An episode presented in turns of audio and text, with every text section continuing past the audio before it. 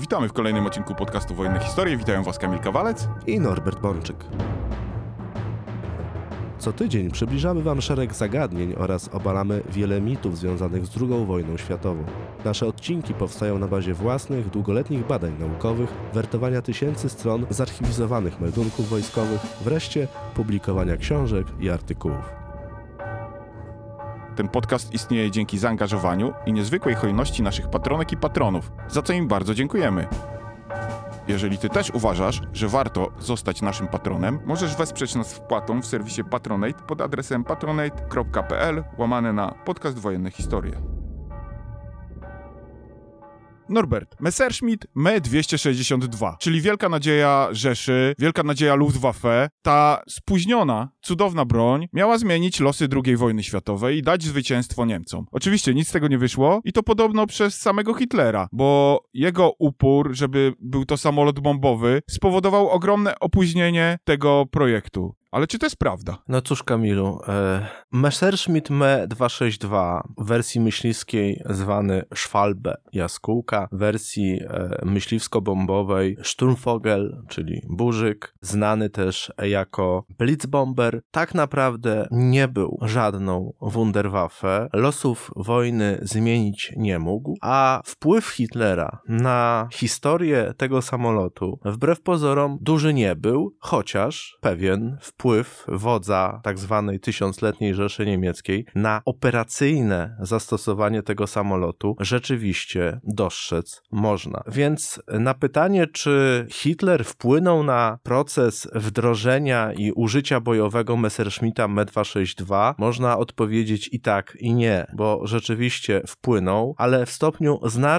znacznie mniejszym niż to się dzisiaj niektórym wydaje. Ale skąd się w takim razie wzięło to przekonanie, że to Hitler był tutaj ojcem chrzestnym tej porażki? Wzięło się od samych Niemców. Po II wojnie światowej Niemcy przeżyli szok, znajdowali się w traumie całkowitej klęski. Oto bowiem przecież najpotężniejsze państwo Europy, druga potęga przemysłowa świata, uległa całkowitej zagładzie. Niemcy jako państwo przestały istnieć, okupacyjne armie zajęły teren całej Rzeszy. I był to koniec Rzeszy Niemieckiej jako państwa. I Niemcy próbowali znaleźć odpowiedź. Dlaczego właściwie przegraliśmy tą wojnę? Szukali kozłów ofiarnych, szukali przysłowiowych chłopców do bicia, szukali winnych wszędzie, tylko nie w sobie. No i oczywiście ich przywódca Adolf Hitler, nieżyjący już, był tutaj dosyć łatwym celem, bo skoro był totalitarnym władcą, skoro był tyranem, skoro jednoosobowo odpowiadał za wszystko, to wszystkie winy, porażki można było przecież zrzucić na niego, na Göringa, na innych nazistowskich prominentów. I wielu niemieckich generałów, niemieckich marszałków zaczęło budować legendę, że Wehrmacht był w porządku, tylko partia, nazizm nie dorosły do potęgi i wspaniałości Wehrmachtu. Generałowie wojsk lądowych opowiadali, że oni by wygrali tą wojnę, zwłaszcza na wschodzie, tylko zły Hitler im nie pozwalał. To nie była prawda. Z kolei wielu oficerów Luftwaffe mówiło, że Göring był głupi, że Hitler źle zarządzał, bo mówili, patrzcie, mieliśmy takie wspaniałe samoloty, mieliśmy taką wspaniałą technikę, technologię, jako pierwsi na masową skalę używaliśmy samolotów odrzutowych, a mielibyśmy ich jeszcze więcej i szybciej, gdyby nie Hitler. Zresztą po dzień dzisiejszy w literaturze przedmiotu utrzymuje się tu i ówdzie taka opinia, że Messerschmitt Me 262 to była taka nowoczesna technika, taki high-tech, który mógł przełamać dominację liczebną alianckiego lotnictwa, ale wszedł do walki za późno właśnie przez Hitlera. To w takim razie rozwiejmy ten mit. Dlaczego nie jest to wina Hitlera, że ten Messerschmitt wszedł tak późno do służby i że nie stał się cudowną bronią? No to może od początku.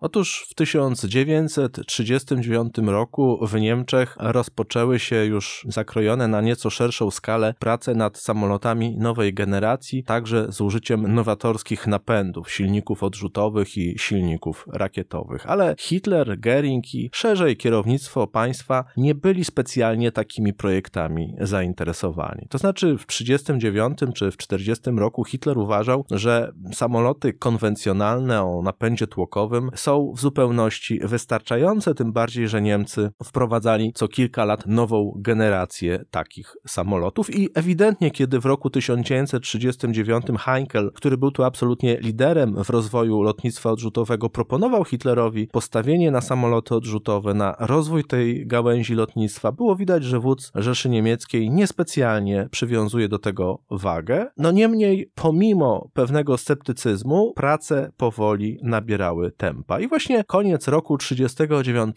to również jest w jakimś sensie początek historii Messerschmitta Me 262, dlatego że w grudniu 1930 roku rozpoczęły się wstępne prace związane z tym projektem. Ale jak wiedzą nasi patroni świetnie, chociażby z tego naszego odcinka o fabryce PZL, samoloty buduje się pod konkretną jednostkę napędową. I czy Niemcy już w 1939 roku posiadali silnik odrzutowy, który pozwoliłby im zbudować taki samolot? Rzeczywiście masz rację, Kamilu. W tym tandemie płatowiec-silnik absolutnie kluczowe były właśnie silniki, dlatego że Messerschmitt Me 262 miał nawet mieć nie jeden, a dwa silniki odrzutowe. I pod koniec 1939 roku możemy zaobserwować początek procesu, który z jednej strony da silnik tego samolotu, a z drugiej strony da sam samolot. Messerschmitt 262 został początkowo oblatany jeszcze z silnikami zastępczymi, a pierwszy lot tego samolotu już z silnikami odrzutowymi miał miejsce 18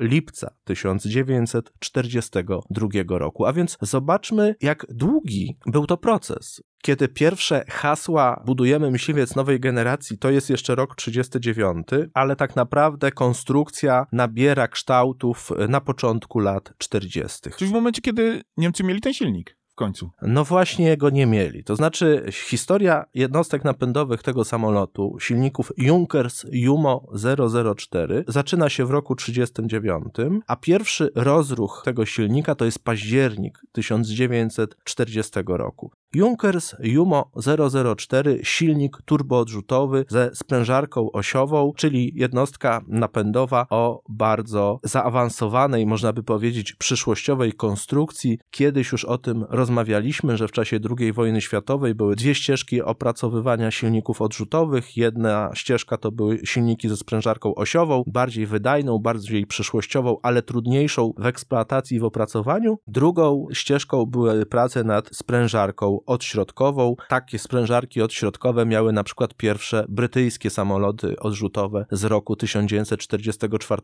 czyli na początku lat 40. rozpoczęła się pewna rywalizacja w przemyśle lotniczym między silnikami tłokowymi coraz większej mocy i coraz bardziej zaawansowanymi, a właśnie silnikami turboodrzutowymi. W 1940 roku były gotowe pierwsze prototypy silnika Jumo 004, ale trzeba było czekać jeszcze ponad 1,5 roku, żeby latem 1942 roku ten Messerschmitt Me 262 poleciał z tymi silnikami. Wcześniej w marcu 1942 roku przeprowadzono pierwsze próby w locie tej jednostki napędowej, chcąc sprawdzić w praktyce, jak ona działa. Czyli silnik Jumo 004 i płatowiec Messerschmitta Me 262 w tej docelowej konfiguracji pojawiają się na scenie historii w roku 1942. Ale szybko okazuje się, że o ile opracowanie płatowca nie było aż tak wielkim wyzwaniem, o tyle silnik zupełnie nowej generacji takim wyzwaniem był. Silnik turboodrzutowy zasadniczo składa się ze sprężarki, komory spalania, turbiny i dyszy. Tych komór spalania może być wiele, ale chodzi o to, że jest to dosyć z jednej strony prosta, a z drugiej strony bardzo skomplikowana konstrukcja, która wymaga olbrzymich reżimów technologicznych, bo ten silnik pracuje w warunkach skrajnych i musi być wykonany precyzyjnie, z trwałych i wytrzymałych materiałów. I dodatkowo konstruktorzy jednostek napędowych nowej generacji stawali przed wyzwaniami, których wcześniej nikt przed nimi nie testował. W przypadku silnika Jumo 004 problemem były na przykład awarie łopatek turbiny. To było bardzo poważne zagadnienie, które niemieccy konstruktorzy przezwyciężyli dopiero pod koniec roku 1943. Drugim gigantycznym wyzwaniem było to, że silnik Jumo 004 był w Junkersie projektowany jeszcze w technologicznych i materiałowych reżimach przedwojennych. Słowem, to była bardzo zaawansowana i całkiem niezła konstrukcja, ale niezwykle chłonna na deficytowe metale, takie jak nikiel, kobalt czy molibden. A w 1942 i 1943 te surowce faktycznie w Niemczech już były tak trudno dostępne? Nikiel, kobalt, molibden Niemcy pozyskiwali, ale do dosyć ograniczonych zasobów tego typu surowców ustawiała się długa kolejka chętnych. To była kwestia, że Niemcy musieli podjąć decyzję, gdzie będą alokować dostępne środki, a jednak były coraz większe problemy. Przy założeniu produkcji seryjnej było wiadomo, że takie metale jak nikiel, kobalt czy molibden nie będą dostępne dla seryjnej broni. Należało więc z jednej strony uporać się z występującymi wciąż problemami technicznymi, jak chociażby właśnie awariami łopatek turbiny, ale jednocześnie uprościć konstrukcję silnika i uprościć cykl produkcji tego silnika. To było wyzwanie, które w 1942 i w 1943 roku stanęło przed niemieckimi konstruktorami, bo w warunkach pokoju, w warunkach laboratoryjnych, kiedy amerykańskie czy brytyjskie bomby nie sypałyby się Niemcom na głowę, kiedy oni mogliby pozyskiwać rzadkie metale czy rzadkie surowce jako takie, to ten silnik, ten Junkers Jumo 004 byłby znacznie doskonalszą konstrukcją, ale jednocześnie niemieccy inżynierowie potrzebowali lat, aby tą konstrukcję dopracować, a trwała wojna i Niemcom się śpieszyło. Z każdym rokiem z jednej strony śpieszyło im się coraz bardziej, a z drugiej strony coraz bardziej odczuwali problemy surowcowe. Ale czy ten projekt rzeczywiście zyskiwał coraz większy priorytet? Czy stawał się tą legendarną, cudowną bronią? Samolot Messerschmitt Me 262 nie miał w latach 42-43 wysokiego priorytetu, a i później, kiedy już wchodził do produkcji, nigdy tej priorytetyzacji w pełni nie osiągnął, ale nie dlatego, że od pewnego momentu decydenci w Rzeszy Niemieckiej go nie chcieli. Wszystko było limitowane dostępnością silników. To nie decyzje Hitlera w wymiarze długofalowym wpłynęły negatywnie na dostępność Me-262 na froncie. To niedopracowanie jednostki napędowej było tu czynnikiem kluczowym. Najpierw niedopracowanie silnika, a potem powolne rozkręcanie się produkcji seryjnej silników Jumo 004 było fundamentalnym i najważniejszym czynnikiem opóźniającym program Me-262. Więc jeżeli ktoś potem po wojnie chciał zwalić winę na Hitlera i jego złe decyzje, to w jakimś zakresie fałszował rzeczywistość, bo to właśnie niedostępność silników oraz ich wadliwość była tu kluczowa. I koniec końców, kiedy ostatecznie Niemcy uznali, że przełamali pewne bariery, tak jak na przykład awaryjność jednostki napędowej, uprościli konstrukcję silnika, to zapłacili za to na przykład spadkiem resursu, znaczy spadkiem długości bezpiecznej pracy. Pierwsze seryjne silniki Jumo 004 mogły pracować przez 10 godzin. Teoretycznie potem wydłużono tą wartość do około 25 godzin, ale wiele zależało od bieżącej konserwacji oraz od jakości pracy pilota. Pilot gorzej wyszkolony łatwiej i szybciej mógł wyczerpać resurs silnika niż pilot lepiej wyszkolony, ale tak naprawdę tutaj decydowała taktyka. Czy pilot latał spokojniej, czy mniej spokojnie? Jak się domyślasz, Kamilu, w warunkach Wielkiej Wojny Powietrznej trudno mówić o czymś takim jak spokój u pilota Luftwaffe, nawet nad Rzeszą w latach 44 czy 45. Czyli te silniki musiały być wymieniane góra po 20 godzinach ich używania. Musiały przechodzić przegląd, czasem rzeczywiście wymagały wymiany, czasem naprawy, czasem wymiany niektórych agregatów, ale mówimy o jednostce napędowej, której żywotność sięgała 10-25 godzin, co jest wartością parokrotnie niższą niż w ówczesnego klasycznego silnika tłokowego. Czyli żeby mieć dużo tych Messerschmittów 262, Niemcy musieli mieć jeszcze więcej silników. Jeden płatowiec to dwa silniki, więc jak najbardziej tak, a tych problemów było dosyć dużo i po wojnie, badając samoloty Me-262, piloci aliancy, którzy mieli okazję latać na tych samolotach, stwierdzili, że Messerschmitt Me 262 był tak naprawdę seryjnym prototypem. To był samolot, który nigdy nie osiągnął wieku dojrzałego, a piętą achillesową tego samolotu cały czas były przede wszystkim silniki. To, że one miały ograniczony resurs, to jedno, ale musimy sobie uświadomić, że silnik odrzutowy tamtych czasów, wyposażony w zaawansowane, ale niedopracowane i wykonane z gorszych materiałów sprężarki osiowe, był bardzo podatny na uszkodzenia pochodzenia, dlatego że następowały ogromne naprężenia tych wirujących wieńców łopatek. Druga sprawa to była kwestia dosyłania paliwa, dlatego że ten silnik odrzutowy miał podatność na pompaż. Myślę, że mało kto z nas wie, co to jest pompaż. Czy mógłbyś to wyjaśnić? W wielkim skrócie mówimy o zaburzeniu przepływu powietrza, czyli praca silnika jest niestabilna, może dojść do na przykład wyłączenia jednostki napędowej z powodu zaburzenia przepływu powietrza wewnątrz jednostki napędowej.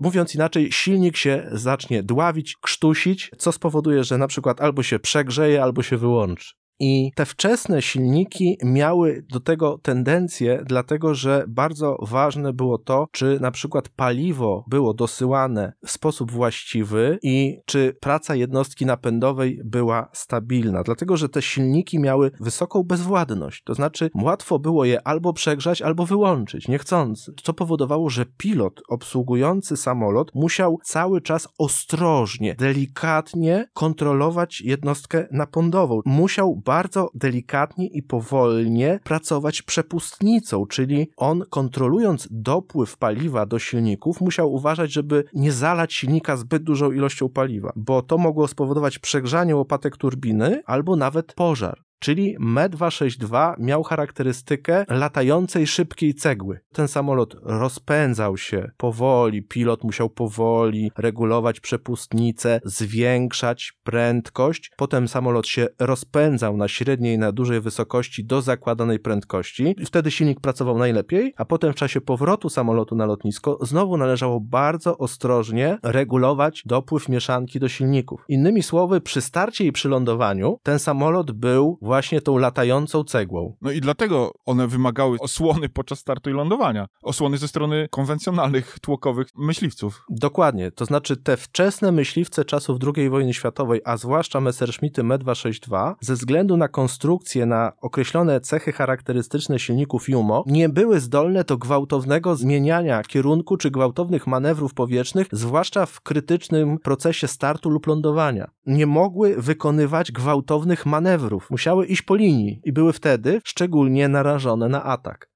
Niemcy, mając świadomość tego, że ten samolot staje się prawdziwą maszyną bojową dopiero kiedy się rozpędzi na dużej wysokości, tak jak powiedziałeś, musieli wypracować taktykę jego osłony przez zwykłe myśliwce w czasie startu i lądowania. Można by powiedzieć, że Me-262 był zaprzeczeniem typowego myśliwca czasów II wojny światowej, kiedy mówimy o samolocie, który jest zdolny do gwałtownych zwrotów, manewrów, do tego, że pilot, kiedy poczuje adrenalinę, zagrożenie lub chęć do walki, to przyciska tą przepustnicę, daje maksymalną moc, grzeje tym samolotem, nurkuje, wykonuje gwałtowne, ciasne skręty, no walczy. W Messerschmittie Me-262 próba robienia czegoś takiego, zwłaszcza na niskiej wysokości, na ogół mogła się skończyć katastrofą. Słowem, to był myśliwiec przechwytujący zupełnie nowej generacji. Już nie samolot do walki kołowej, tylko to był klasyczny fighter interceptor, taki klasyczny samolot do zwalczania i to, co ciekawe, przede wszystkim ciężko uzbrojonych, dużych samolotów nieprzyjaciela, czyli na przykład bombowców. Do tego był tak naprawdę ten samolot od początku projektowany, bo przecież mówimy o samolocie dwusilnikowym, który nawet w warunkach posiadania silników tłokowych jest z definicji swojej konstrukcji mniej manewrowy niż klasyczny myśliwiec jednosilnikowy. Czyli Me-262 był bronią o charakterze ścisłej specjalizacji. Miał być samolotem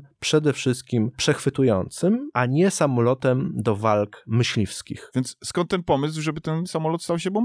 W 1943 roku prace nad silnikami Jumo 004 i nad płatowcem Me-262 trwały, ale w tym czasie już Messerschmitt zdał sobie sprawę, że na Messerschmittie Me-262 to on chyba nie zarobi. Ale jak to? Przecież to miała być to jedna z cudownych broni Hitlera. Tak, ale sam Messerschmitt już w roku 1943 napisał parę raportów, w którym stwierdzał, że panowie generałowie z Luftwaffe, nie pokładajcie w tym samolocie zbyt rychłych nadziei, bo moja firma będzie zdolna do rozkręcenia produkcji tych maszyn nie wcześniej niż w roku 1945. Nie spodziewajcie się dużej produkcji w roku 1944, ale dajcie mi większe kontrakty na Me-109, no i w ogóle ogóle na nowy myśliwiec tłokowy nowej generacji, konkurenta dla Focke-Wulfa 190D. I Messerschmitt bardziej interesował się masową produkcją lekkich myśliwców tłokowych, bo to dawało mu większe profity. Niemniej w Messerschmittie Me 262 widział maszynę uniwersalną i nieco nieszczęśliwie dla całej konstrukcji i historii tego samolotu, we wrześniu 1943 roku, w czasie spotkania z Hitlerem, sam Willi Messerschmitt zaczął przekonywać Hitlera, że oto Luftwaffe opracowuje myśliwiec Me 262, który przecież będzie również świetnym myśliwcem bombardującym, że to jest samolot, który będzie nadawał się również do akcji bombowych jako tak zwany Blitzbomber, czyli będzie wyrażał tą niemiecką jeszcze przedwojenną ideę super szybkiego samolotu bombowego, który nie potrzebuje żadnej broni obronnej, bo jego szybkość jest jego największą zaletą. I to sam Messerschmitt zasiał w sercu Hitlera oczekiwanie, że jaskółka stanie się czymś więcej niż tylko myśliwcem. I oto 26 listopada 1943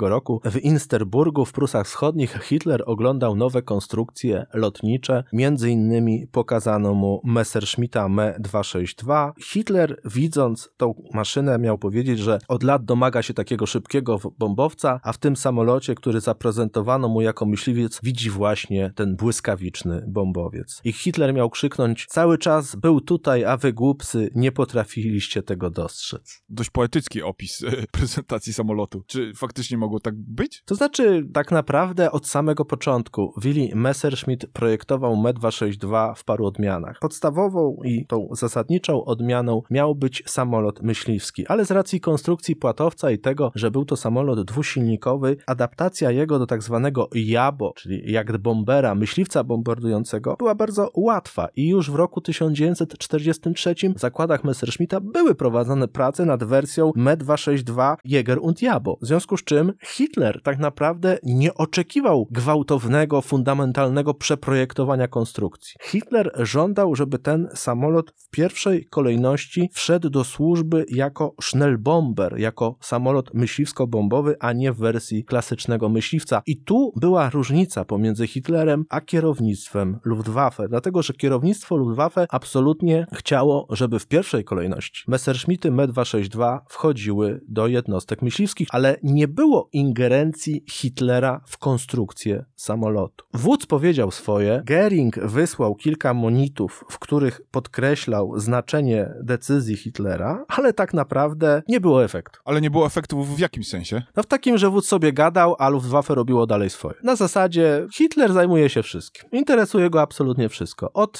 tego, czy na Leros jest bateria z takimi armatami, czy nie, po program V2, Me 262, wał atlantycki, budowę Tygrysów, Panter, wyposażenie żołnierzy w maski przeciwgazowe. Wódz interesuje się wszystkim. Powiedział, może zapomnij. Dlatego, że kierownictwo Luftwaffe chciało mieć myśliwiec, ale i tak go nie miało, bo trzeba było dopracować silniki i produkcja seryjna mogła być uruchomiona dopiero wraz z dopracowaniem silników. I dopiero pod koniec 1943 roku, właśnie w tym samym czasie, kiedy w Insterburgu pokazano Hitlerowi Me 262, było już wiadomo, że te kluczowe problemy techniczne z silnikiem będą za chwilę przezwyciężone i w roku 1944 stopniowo zacznie się produkcja seryjna, z początku niskoseryjna tych samolotów. I spodziewając się tego, 9 grudnia 1943 roku utworzono tak zwane Erprobungskommando 262, w skrócie EGDO 262. Do jakich celów była potrzebna ta jednostka? Do wypracowania procedur użycia samolotu.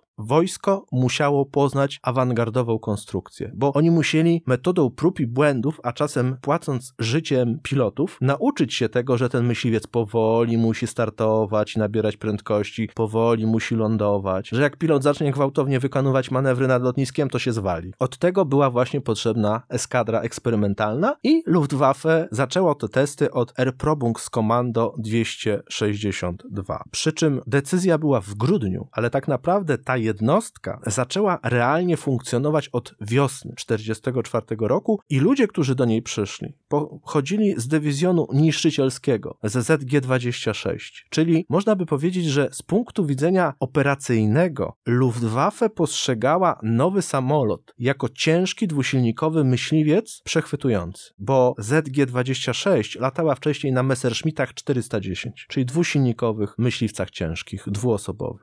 I właściwie można by powiedzieć, że wszystko toczyłoby się po staremu. Gdyby nie odprawa z udziałem Hitlera w jego rezydencji w Berghofie 23 maja 1944 roku. Bo wówczas Hitler konferował z najwyższym kierownictwem Luftwaffe i zadał pytanie, a jak tam przygotowania moich blitzbomberów Me-262, aby ten samolot stał się myśliwcem bombardującym, a tak naprawdę bombowcem, bo Hitler argumentował, że ten samolot jest mu potrzebny jako maszyna do zniszczenia alianckiej inwazji we Francji. Mówił, skoro nasze myśliwce tłokowe czy nasze bombowce tłokowe nie są w stanie przedrzeć się w rejon potencjalnej inwazji, to wyślijmy tam super szybkie samoloty odrzutowe uzbrojone w bomby, niech bombardują miejsca inwazji. Potrzebny mi jest blitzbomber do odparcia alianckiej inwazji we Francji. Natomiast oficerowie Luftwaffe przez kilka miesięcy, można powiedzieć, sabotowali jego rozkaz, ale w gruncie rzeczy nic się nie działo. Powstawała pojedyncza eskadra szkoleniowa na Me-262. Produkcja seryjna tych samolotów dopiero się zaczynała.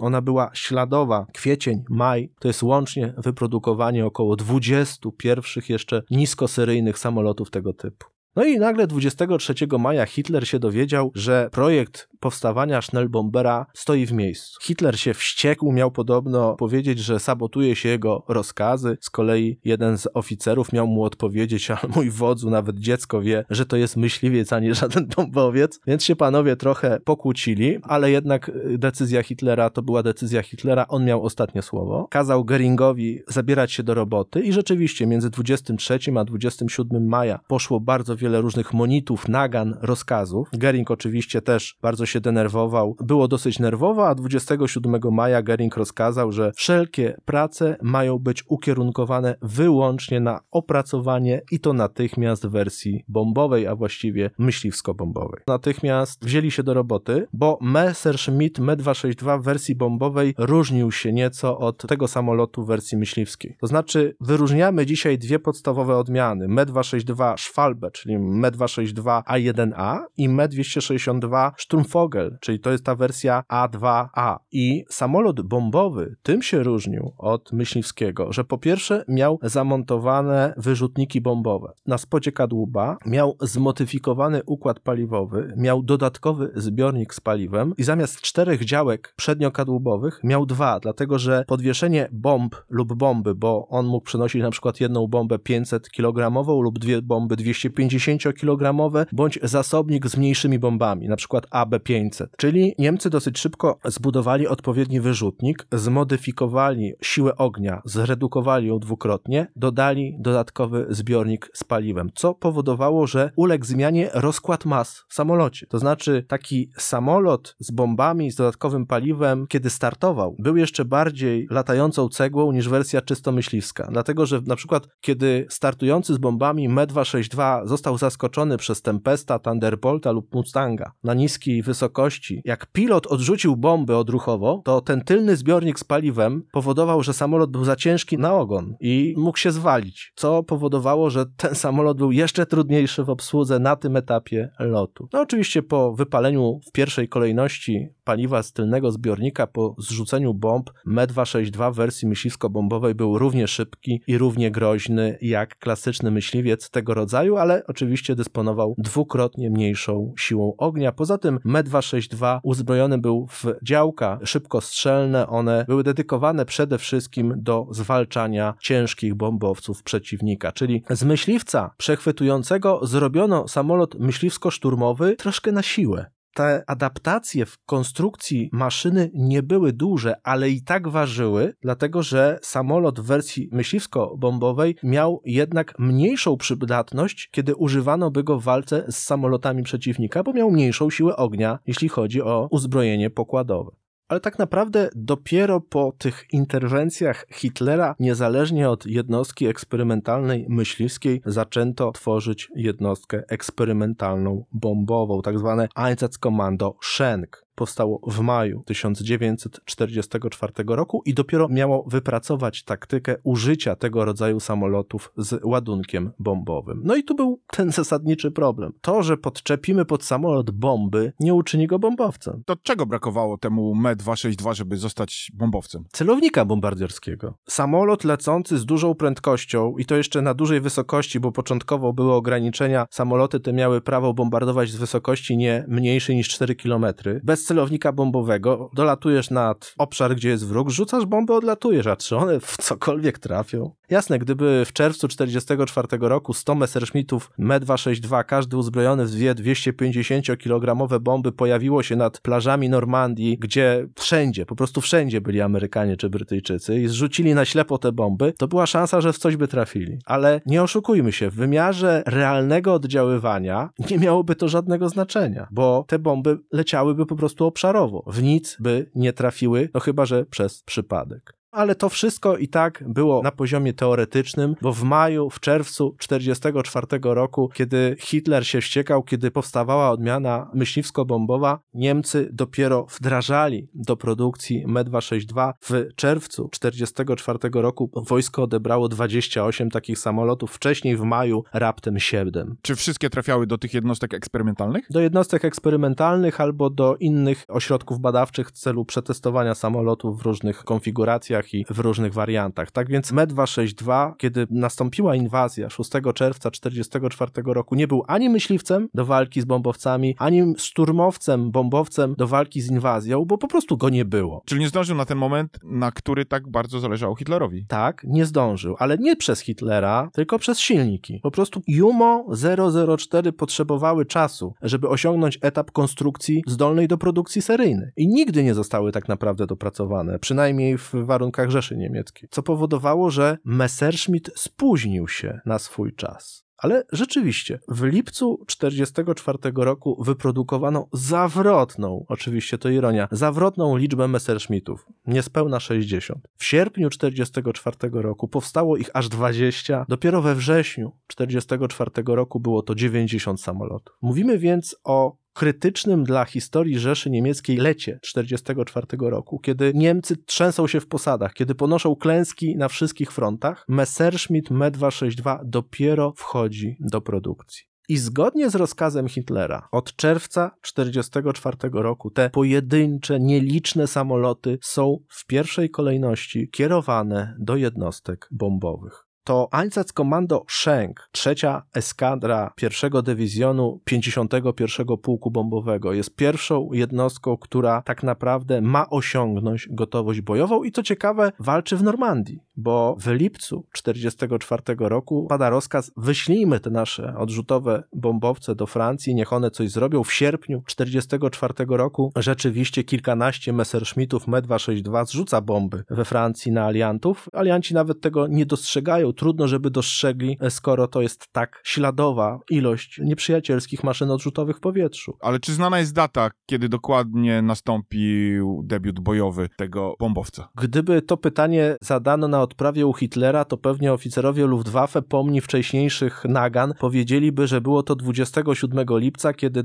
rozpoczęły się loty operacyjne Einsatzkommando Schenk, a więc, jak to kazał Hitler, samolotów myśliwsko-bombowych. Ale prawda była taka, że debiut miał miejsce dzień wcześniej. 26 lipca 1944 roku Me 262 zadebiutował na polu walki jako rasowy myśliwiec. W ramach eksperymentalnej grupy myśliwskiej zestrzelono jednego z rozpoznawczych Moskito nad terytorium Rzeszy. Hitler kazał, no to stopniowo zaczęto formować pierwszą jednostkę bombową, a nie myśliwską na Me 262. I rzeczywiście 51 Pułk Lotnictwa Bombowego, Kampfgeschwader 51, był tym pułkiem, który jako pierwszy przezbrajał się w Me 262, bo o paradoksie latem 1944 roku obowiązywała wykładnia Hitlera, że Messerschmitt Me 262 ma w pierwszej kolejności wchodzić do pułków lotnictwa bombowego, mimo że desant w Normandii już się odbył, mimo że alianci właśnie zdobyli Francję i ten samolot w wersji myśliwsko-bombowej był już zbędny. Cel Schnellbomber na D-Day, Niemcy się spóźnili.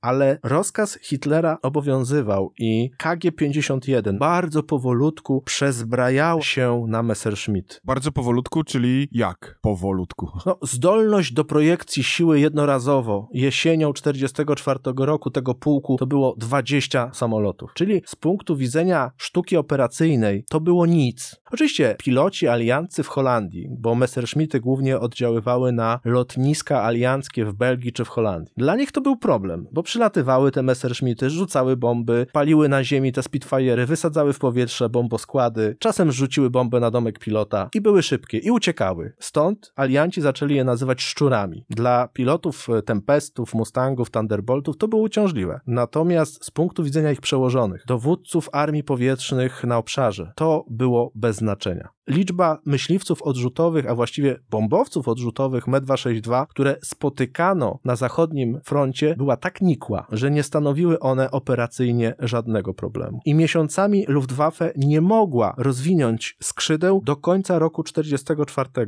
mimo wysłania relatywnie dużej liczby samolotów tego typu do KG-51, ta jednostka nigdy nie mogła poderwać jednorazowo więcej niż 50-60 takich samolotów do akcji. Ten samolot chyba również, oprócz tego, że był problemem dla aliantów, wydaje mi się, że mógł być problemem dla samej obsługi technicznej, bo tak jak mówiłeś, czas używania silnika 20 godzin, dla każdego mechanika jest to koszmar. Rzeczywiście to był dosyć problematyczny samolot, no ale uczono się awangardowej konstrukcji. Przy czym no Niemcy coraz bardziej zdawali sobie sprawę, że ten rozkaz Hitlera jest chyba troszkę bez sensu, dlatego że KG-51 był wytypowany jako jednostka do przezbrajania, potem nakazano jeszcze przezbroić 54. Pułk Lotnictwa Bombowego. No ale warunki na froncie były jakie były. Każdego miesiąca nad Rzeszę przelatywało coraz więcej alianckich strategicznych bombowców i one po prostu paliły i burzyły Niemcy. Nawet dla Hitlera stało się jasne, że jego rozkaz o używaniu Me-262 jako bombowca jest bez sensu. Latem 1944 roku Hitler powiedział, że na każdy wyprodukowany myśliwski Me-262 mają powstawać dwa wersji myśliwsko-bombowej. We wrześniu 1944 roku zgodził się na parytet 1:1, na każdy myśliwski, jeden bombowy. A wreszcie w grudniu 1944 roku sam Hitler uznał, że jego wizja Blitzbombera na tym samolocie okazała się być spóźniona. Powiedział, dobra, róbcie już tylko myśliwce. Co spowodowało, że pułk 54. bombowy, który dostał rozkaz przezbrojenia na Me-262, nagle się dowiedział, że będzie dalej, co prawda, Kampfgeschwader 54, ale jako Jäger, to znaczy będzie pułkiem bombowo-myśliwskim.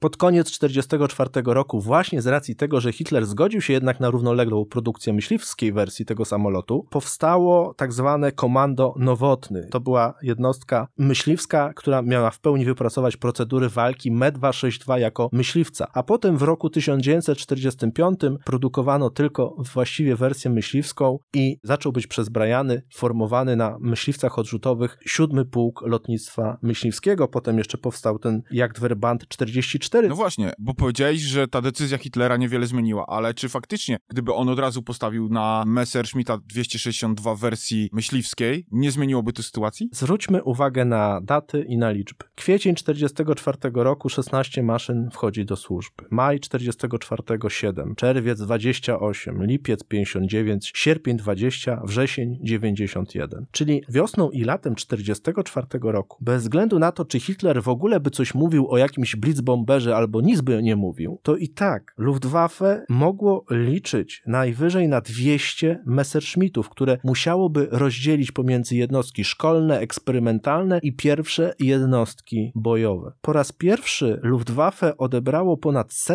samolotów w miesiąc dopiero w październiku 1944 roku, czyli w chwili, gdy Hitler zgodził się już na parytet produkcji 1:1. W grudniu 1944 roku mówimy o nieco ponad 120 samolotów, które już w całości były produkowane jako myśliwce. Ale tak realnie, na większą skalę, samoloty Messerschmitt Me-262 zaczęto produkować dopiero w lutym i w marcu 1945 roku, kiedy to wojsko odbierało po około 300 sztuk miesięcznie. 300 sztuk miesięcznie, no to brzmi dobrze. Musimy sobie zdawać sprawę, że czym innym jest odebranie samolotu, a czym innym uczynienie go sprawnym narzędziem walki w ramach systemu. Samolot odbierasz, samolot musisz oblatać, do samolotu musisz wsadzić pilota i nauczyć go walczyć na nowym sprzęcie. Czyli osiągnięcie gotowości bojowej to proces. W warunkach upadającego państwa jest to niezmiernie trudne. Gdyby Hitler nie naciskał na rozwój lotnictwa bombowego opartego o Me-262, pierwsze jednostki myśliwskie w gotowości bojowej byłyby tak naprawdę dostępne jesienią 1944 roku, czyli powiedzmy 2-3 miesiące wcześniej, 4 miesiące wcześniej niż to się stało naprawdę, bo tak naprawdę o 7. pułku lotnictwa myśliwskiego w większej sile na Messerschmittach odrzutowych możemy mówić w lutym 1945 roku. Gdyby nie decyzja Hitlera, być może taki pułk gotowy byłby do walki w listopadzie, a może nawet w październiku 1944 roku, ale bardziej w listopadzie lub grudniu. No i właśnie, i nie byłby on wtedy gotowy na tą wielką aliancką ofensywę? Czy nie zatrzymałoby to tych alianckich bombowców nad Niemcami? Messerschmitt Me 262 w wymiarze wielkich liczb na poziomie strategicznym i na poziomie operacyjnym nigdy nie zaistniał jako samolot. Wyprodukowano ponad 1400 tych samolotów. Luftwaffe odebrało ponad 1000. Największym użytkownikiem Me-262 był właśnie 51. Pułk Bombowy Luftwaffe. On dostał ich ponad 300, ale nigdy nie miał do dyspozycji jednorazowo w gotowości bojowej więcej jak 50-60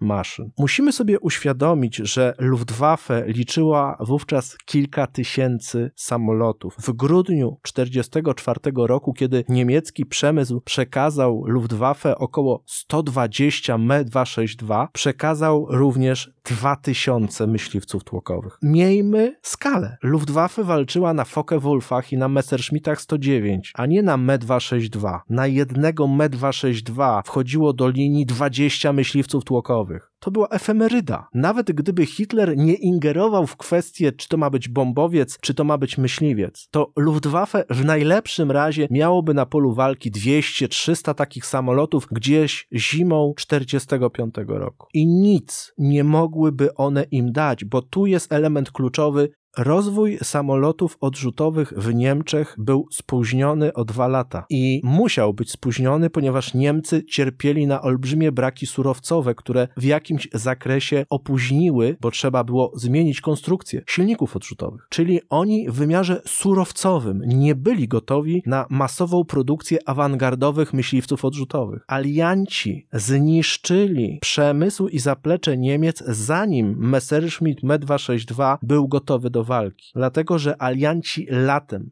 1944 roku wojną powietrzną właśnie zadali Niemcom śmiertelny cios. I 200 lub 300 takich odrzutowców gdzieś jesienią 1944 czy na początku 1945 roku, jasne, zadawałaby znacznie większe straty formacjom amerykańskich bombowców, ale by ich nie zatrzymało. Nie było bowiem już paliwa. Niemcy nie mogli wystawić floty 1000 Me-262, nawet gdyby 1000 Me-262 był gotowy na lotniskach, bo kto przeszkoliłby personel, kto przeszkoliłby pilotów dla tych samolotów, kto zatankowałby Me-262. Pamiętajmy, ten samolot był dwusilnikowy, a silnik Jumo 004 palił 2 razy więcej niż klasyczny silnik tłokowy, czyli w uproszczeniu Messerschmitt Me-262 był 4 razy bardziej paliwożerny niż Me-109. No ale przecież można było w ten silnik wlać wszystko. Tak, to prawda. Jumo 004 latał i na wysokooktanową benzynę lotniczą, którą wtedy zżerał w przerażających ilościach, ale mógł latać nawet na olej napędowy, a przede wszystkim latał na paliwo syntetyczne, na benzynę syntetyczną J2, która była znacznie tańsza w produkcji niż wysokooktanowe paliwo potrzebne dla silników tłokowych, Focke-Wulfów i klasycznych Messerschmittów. To jest prawda, ale to jest tylko pół prawdy, bo nawet syntetyczną benzynę lotniczą, która jest tańsza, ale i tak musisz gdzieś wyprodukować. Jeżeli twój wróg złamał ci kręgosłup, bo zniszczył ci zaplecze produkcji paliw syntetycznych dla Luftwaffe, to nawet z tańszym i łatwiejszym paliwem masz problem, bo i tak nie masz gdzie go wyprodukować. Statystyka dla Niemców była miażdżąca. W marcu 1944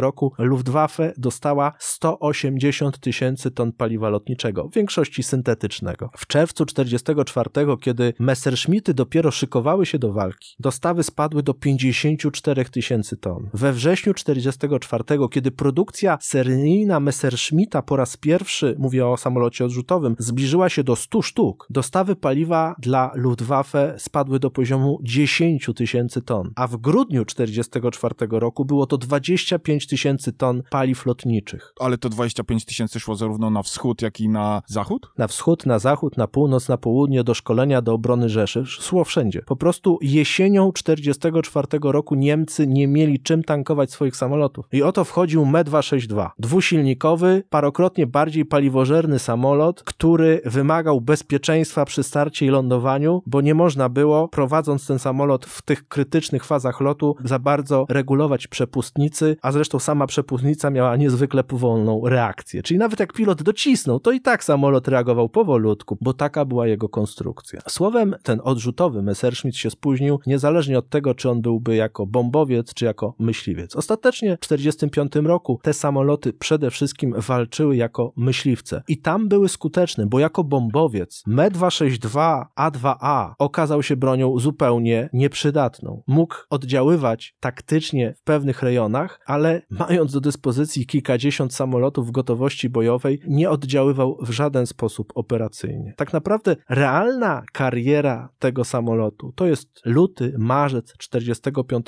roku, kiedy tych Messerschmittów było nieco więcej. Ale naprawdę, czy to był tylko ten JG-7, czy tych pułków byłoby na przykład 3, nie mogło to zmienić losów wojny, w tym wojny powietrznej nad Rzeszą Niemiecką. Norbert, chyba idealną puentą tego odcinka jest stwierdzenie, że w wypadku Messerschmitta Me-262 system nie spracował. Tak, myślę, że możemy w ten sposób taką puentą zakończyć ten odcinek. I po takich słowach mogę tylko powiedzieć dziękuję bardzo i do usłyszenia następnym razem. Dziękuję bardzo.